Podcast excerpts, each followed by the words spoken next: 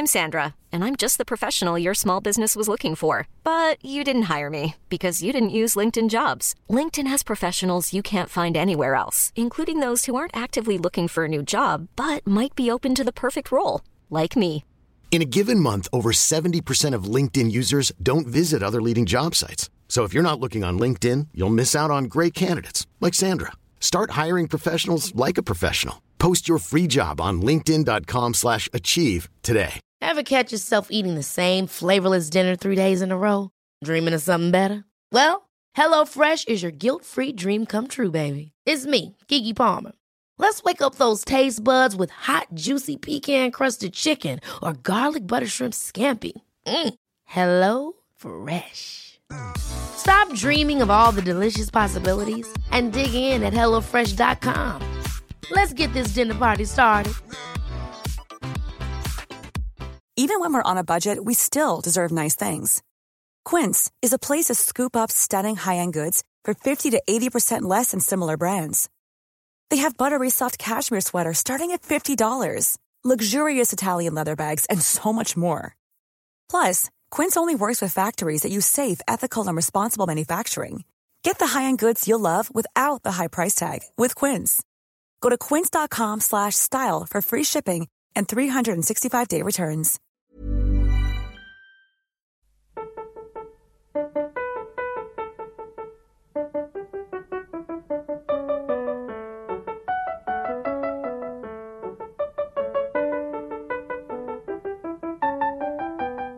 La Bibbia.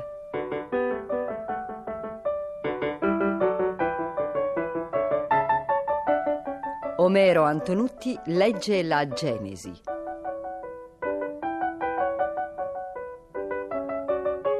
Esegesi biblica di Gianfranco Ravasi, a cura di Corrado Caselli e Guido Gola.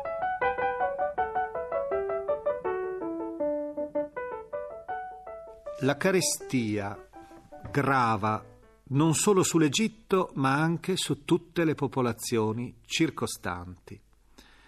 Già questo inizio che io ho presentato come una specie di sigla di apertura della lettura nostra odierna della Bibbia ci fa riportare a un'atmosfera, a un orizzonte che ci è noto, quello della storia di Giuseppe che stiamo leggendo in queste domeniche. Siamo giunti al capitolo 43 e sappiamo anche che i fratelli sono giunti in Egitto riconosciuti da Giuseppe, ma essi non hanno riconosciuto Giuseppe, sono giunti in Egitto e stanno attendendo il, il, loro destino, un destino che è legato proprio alle mani di questo strano personaggio che hanno incontrato, il viceré, il quale si interessa di loro, modesti eh, contadini, pastori della Palestina, ma al tempo stesso un interesse che si rivela estremamente pericoloso, che si rivela estremamente drammatico per loro, perché questo misterioso sovrano, aiuto sovrano, viceré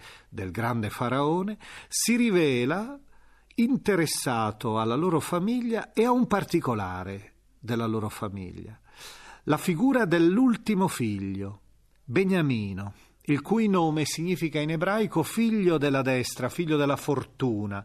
Abbiamo già letto a suo tempo le sue origini. Egli era nato dalla moglie amata in maniera particolare da Giacobbe, Rachele, la donna bella che era stata la compagna delle sue vicende spesso complesse, non di rado anche drammatiche. E questa donna era morta dando alla luce proprio questo bambino. Lei lo voleva chiamare Benoni, figlio della mia doglia, del mio dolore, ma per l'amore che aveva verso questa donna, Giacobbe aveva voluto questo bambino chiamarlo Beniamino, figlio della destra, cioè figlio della fortuna, un augurio di speranza.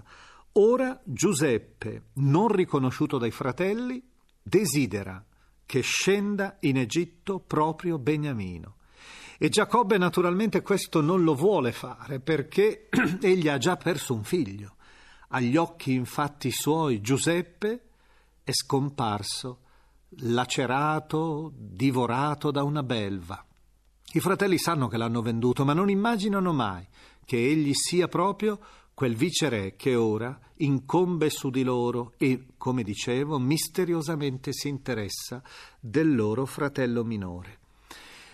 Lasciamo ancora una volta, come sempre, la parola al narratore biblico. Io ancora una volta ricordo che questo capitolo 43, come tanti altri capitoli di questa storia, è quasi come se fosse una sceneggiatura già scritta, il dialogo, i colpi di scena, le tensioni, la sospensione anche nel racconto, permette già di immaginare quasi una visione del testo stesso. Il racconto è fatto in modo tale che l'ascoltatore possa anche mettere in funzione la sua fantasia. L'autore, cioè, è un narratore raffinato, persino in qualche punto sofisticato, che conosce anche, e ve ne accorgerete anche in questo capitolo, se l'attenzione sarà abbastanza vigile alla sequenza delle scene, che conosce anche la tecnica del montaggio, passando da un punto all'altro, da un orizzonte all'altro e lasciando sempre l'ascoltatore sospeso in tensione. Che cosa accadrà alla fine di questa vicenda?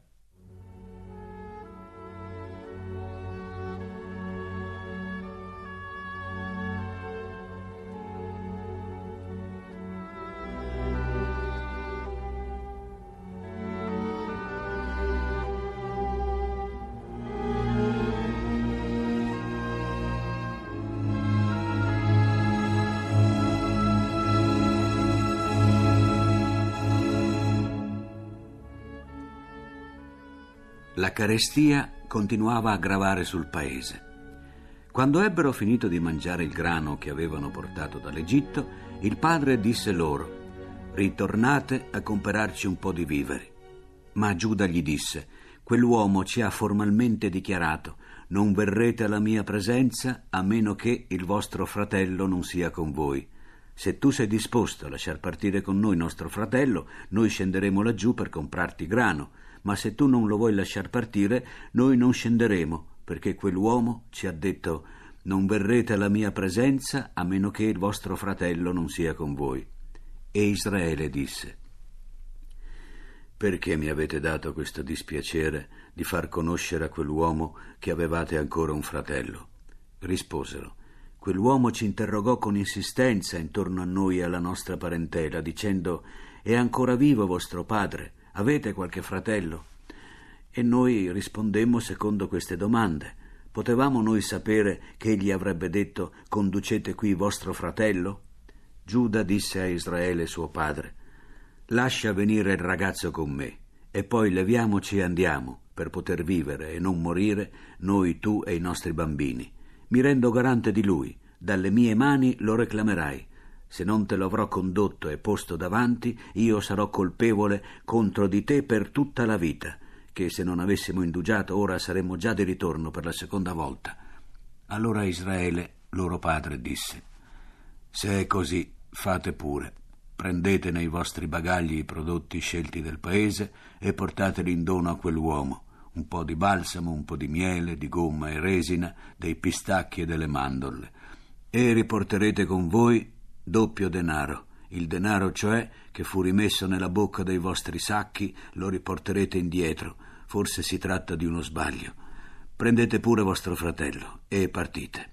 Ritornate da quell'uomo. Dio Onnipotente vi faccia trovare misericordia presso quell'uomo, così che vi rilasci l'altro fratello e Beniamino. Quanto a me, una volta che dovrò essere privato dei miei figli, che ne sia privato. Gli uomini presero dunque questo dono, il doppio del denaro e anche Beniamino, e partirono, discesero in Egitto e si presentarono davanti a Giuseppe. Quando Giuseppe ebbe visto con loro Beniamino, disse al suo maggiordomo Conduci questi uomini in casa, macella quanto occorre e prepara, perché questi uomini mangeranno con me a mezzogiorno. Il maggiordomo fece come Giuseppe aveva detto e introdusse gli uomini nella casa di Giuseppe. Ma i nostri uomini si spaventarono perché venivano condotti in casa di Giuseppe e dissero è per causa del denaro rimesso nei nostri sacchi l'altra volta che noi siamo condotti là, per poterci assalire, piombarci addosso e prenderci come schiavi con i nostri asini.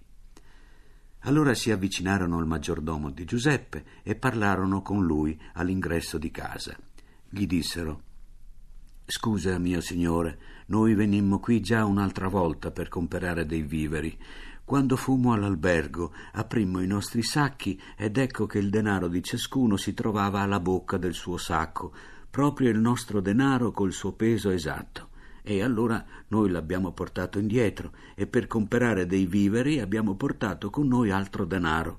Non sappiamo chi sia stato a mettere nei sacchi il nostro denaro. Ma a quello disse: State in pace, non temete, è il vostro Dio, è il Dio dei padri vostri che vi ha messo un tesoro nei sacchi. Il vostro denaro è già pervenuto a me. E condusse loro Simeone. Poi quell'uomo li fece entrare nella casa di Giuseppe, diede loro dell'acqua perché si lavassero i piedi e diede del foraggio ai loro asini. Essi prepararono il dono nell'attesa che Giuseppe arrivasse a mezzogiorno, perché avevano sentito dire che avrebbe mangiato con loro in quel luogo. Quando Giuseppe arrivò a casa, essi gli presentarono il dono che avevano con sé e si prostrarono davanti a lui con la faccia a terra. Allora egli li salutò e disse Sta bene il vostro vecchio padre di cui mi parlaste? Vive ancora? Risposero il tuo servo nostro padre sta bene, è ancora vivo. E si inginocchiarono e fecero una prostrazione. Poi egli alzò gli occhi e vide Beniamino, suo fratello, il figlio di sua madre, e disse È questo il vostro fratello più giovane di cui mi parlaste? E aggiunse Dio ti dia grazia, figlio mio e Giuseppe si affrettò a uscire perché si era commosso nell'intimo alla presenza di suo fratello e sentiva il bisogno di piangere. Entrò nella sua camera e lì pianse.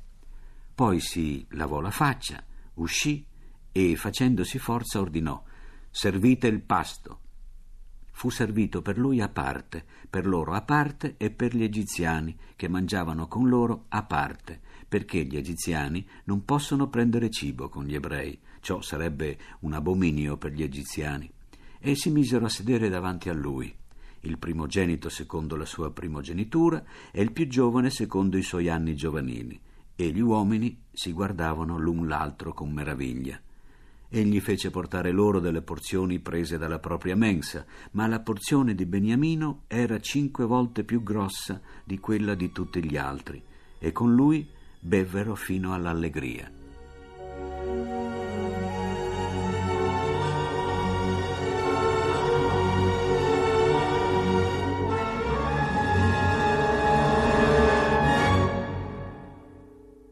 Giuseppe aveva una coppa che gli era cara. La coppa nella Bibbia è simbolo di abbondanza e di immortalità, però veniva anche usata come strumento di comunione con la divinità, ma secondo l'uso magico e quindi anche secondo l'uso orientale egiziano che qui si suppone, l'osservazione del movimento di alcune gocce di olio in una coppa piena d'acqua o della configurazione delle, di alcune macchie sulla superficie levigata di una coppa poteva condurre a previsioni, poteva condurre proprio a, a una vera e propria operazione di magia.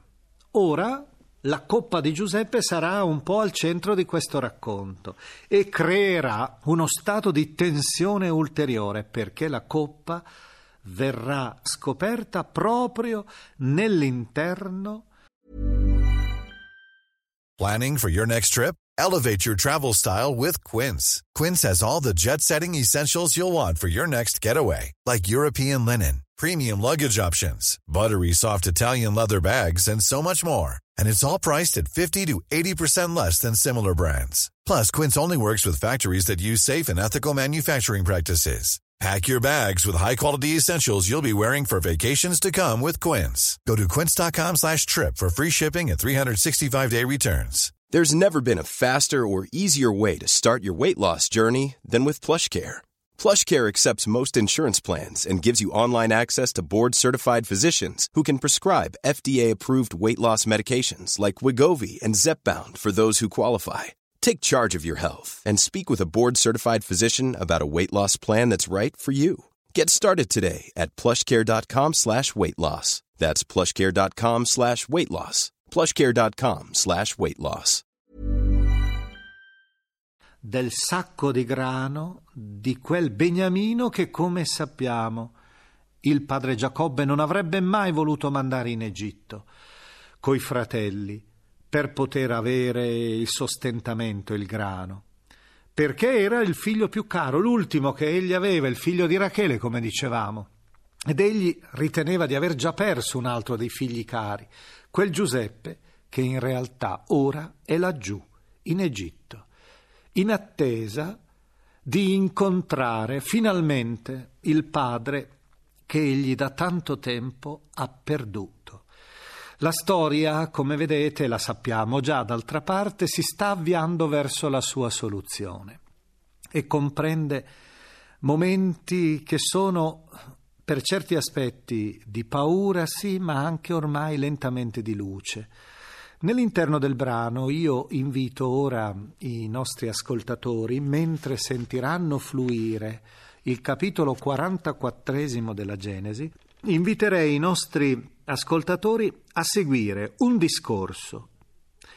È un lungo appassionato discorso di Giuda, uno dei fratelli di Beniamino e naturalmente di Giuseppe anche, che è considerato uno dei brani più belli e più commoventi dell'oratoria, cioè della retorica antica. È un discorso che segue proprio le regole di convenienza del parlare antico, il mio Signore, i tuoi servi, ma che può essere anche collocato nell'atmosfera di una preghiera di intercessione, intercessione rivolta a questo essere misterioso, Giuseppe, il viceré, che in realtà è molto più vicino di quanto essi immaginano al loro dramma.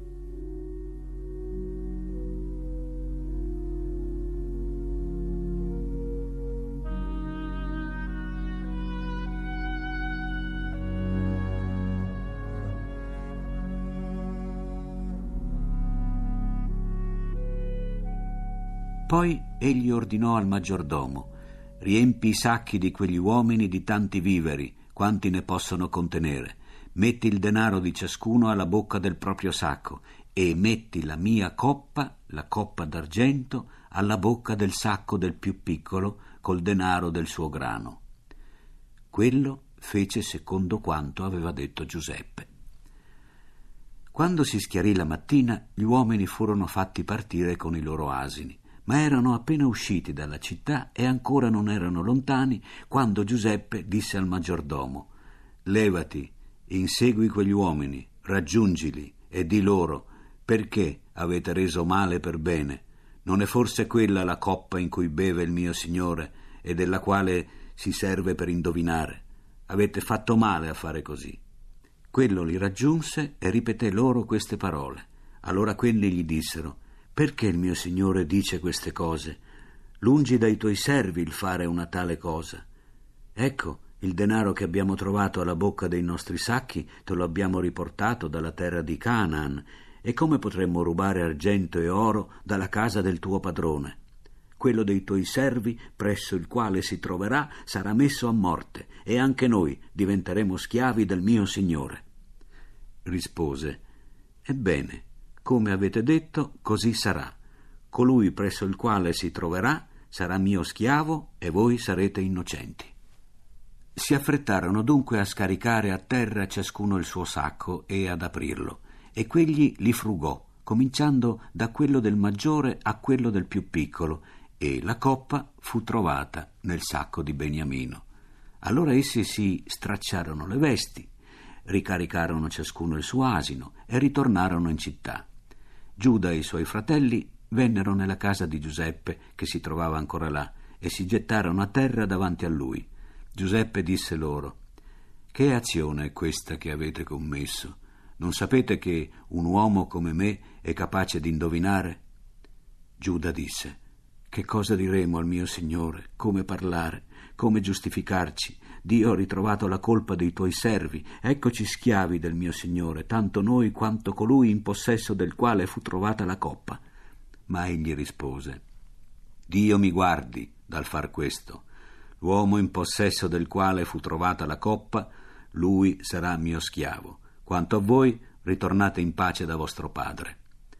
Allora Giuda gli si fece innanzi e disse Mi scusi il mio signore, sia permesso al tuo servo di far sentire una parola agli orecchi del mio signore, e non si accenda la tua ira contro il tuo servo, perché tu e il faraone siete tutt'uno. Il mio signore aveva interrogato i suoi servi in questi termini. Avete un padre o un fratello? E noi rispondemmo al mio signore Abbiamo un padre vecchio e un figliuolo ancora piccolo, natogli in vecchiaia.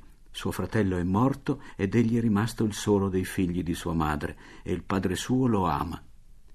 E tu dicesti ai tuoi servi, conducetelo qui da me che lo possa vedere con i miei occhi. Noi rispondemmo al mio signore, il giovinetto non può abbandonare suo padre, se lascerà suo padre questi ne morrà. Ma tu dicesti ai tuoi servi, se il vostro fratello minore non verrà qui con voi, non potrete più venire alla mia presenza.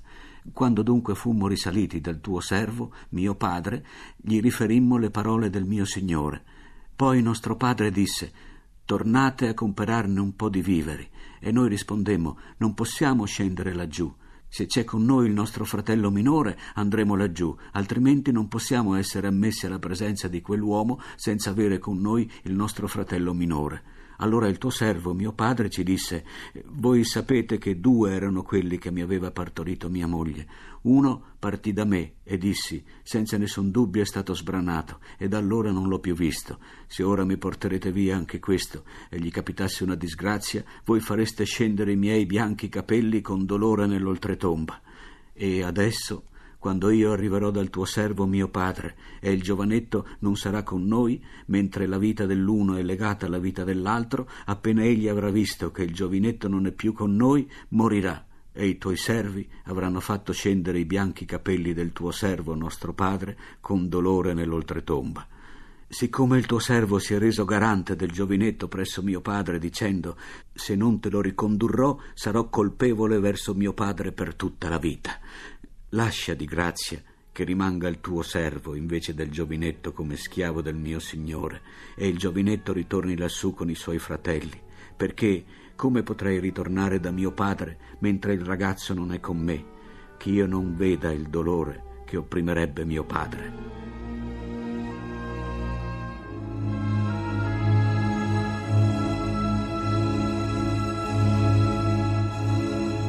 La Bibbia e la scrittrice la testimonianza di Bianca Pizzorno. La storia di Giuseppe contiene una serie di elementi narrativi che poi ritroveremo, distribuiti con meno abbondanza e con meno generosità, in moltissime fiabe eh, della tradizione europea, che probabilmente hanno attinto proprio da queste antiche storie della Bibbia.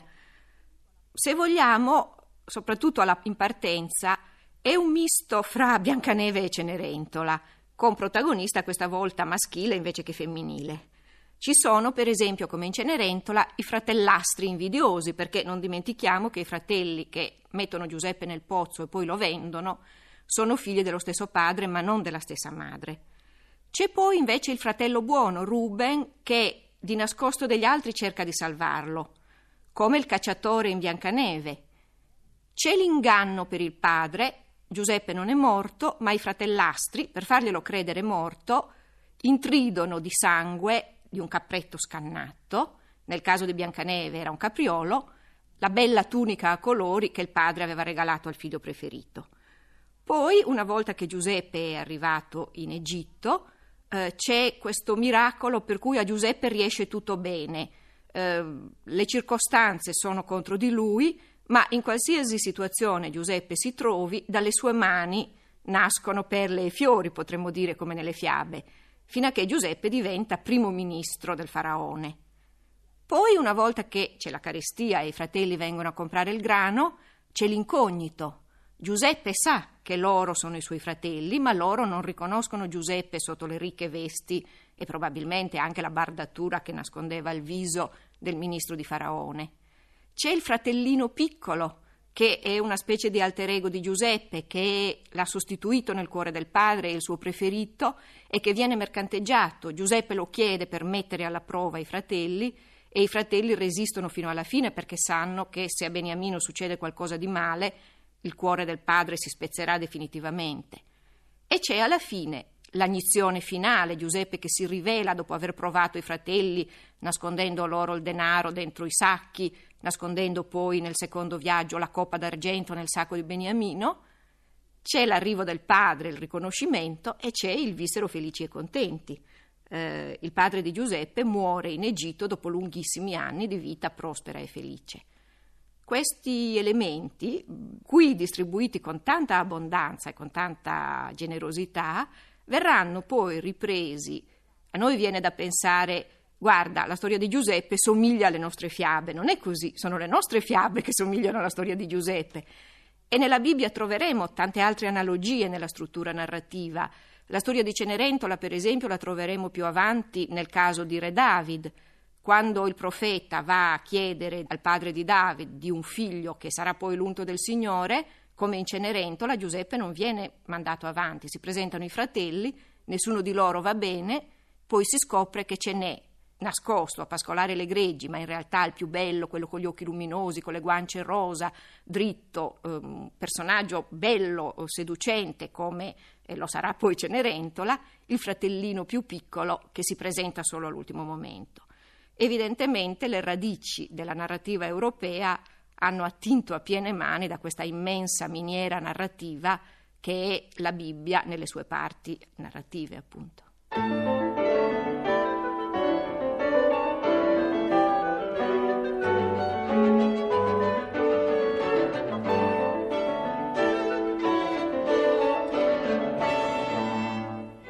Abbiamo trasmesso la ventunesima puntata di La Bibbia, esegesi biblica di Gianfranco Ravasi, lettura di Omero Antonuti.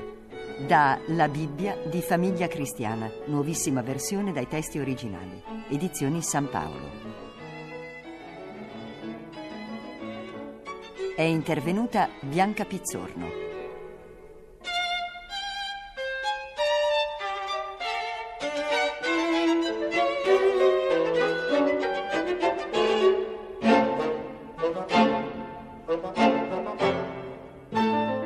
Consulente musicale Nicola Pedone. Collaborazione tecnica Bianca Maria Bezzeccheri. Coordinamento Lucia Maroli Ponciroli.